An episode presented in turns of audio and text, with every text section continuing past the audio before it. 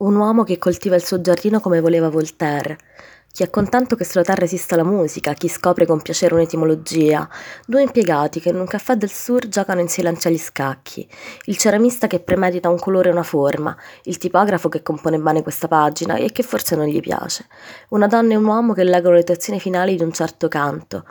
Chi accarezza un animale addormentato, chi giustifica o vuole giustificare il male che gli hanno fatto, chi è contento che sulla terra ci sia Stevenson, chi preferisce che abbiano ragione gli altri.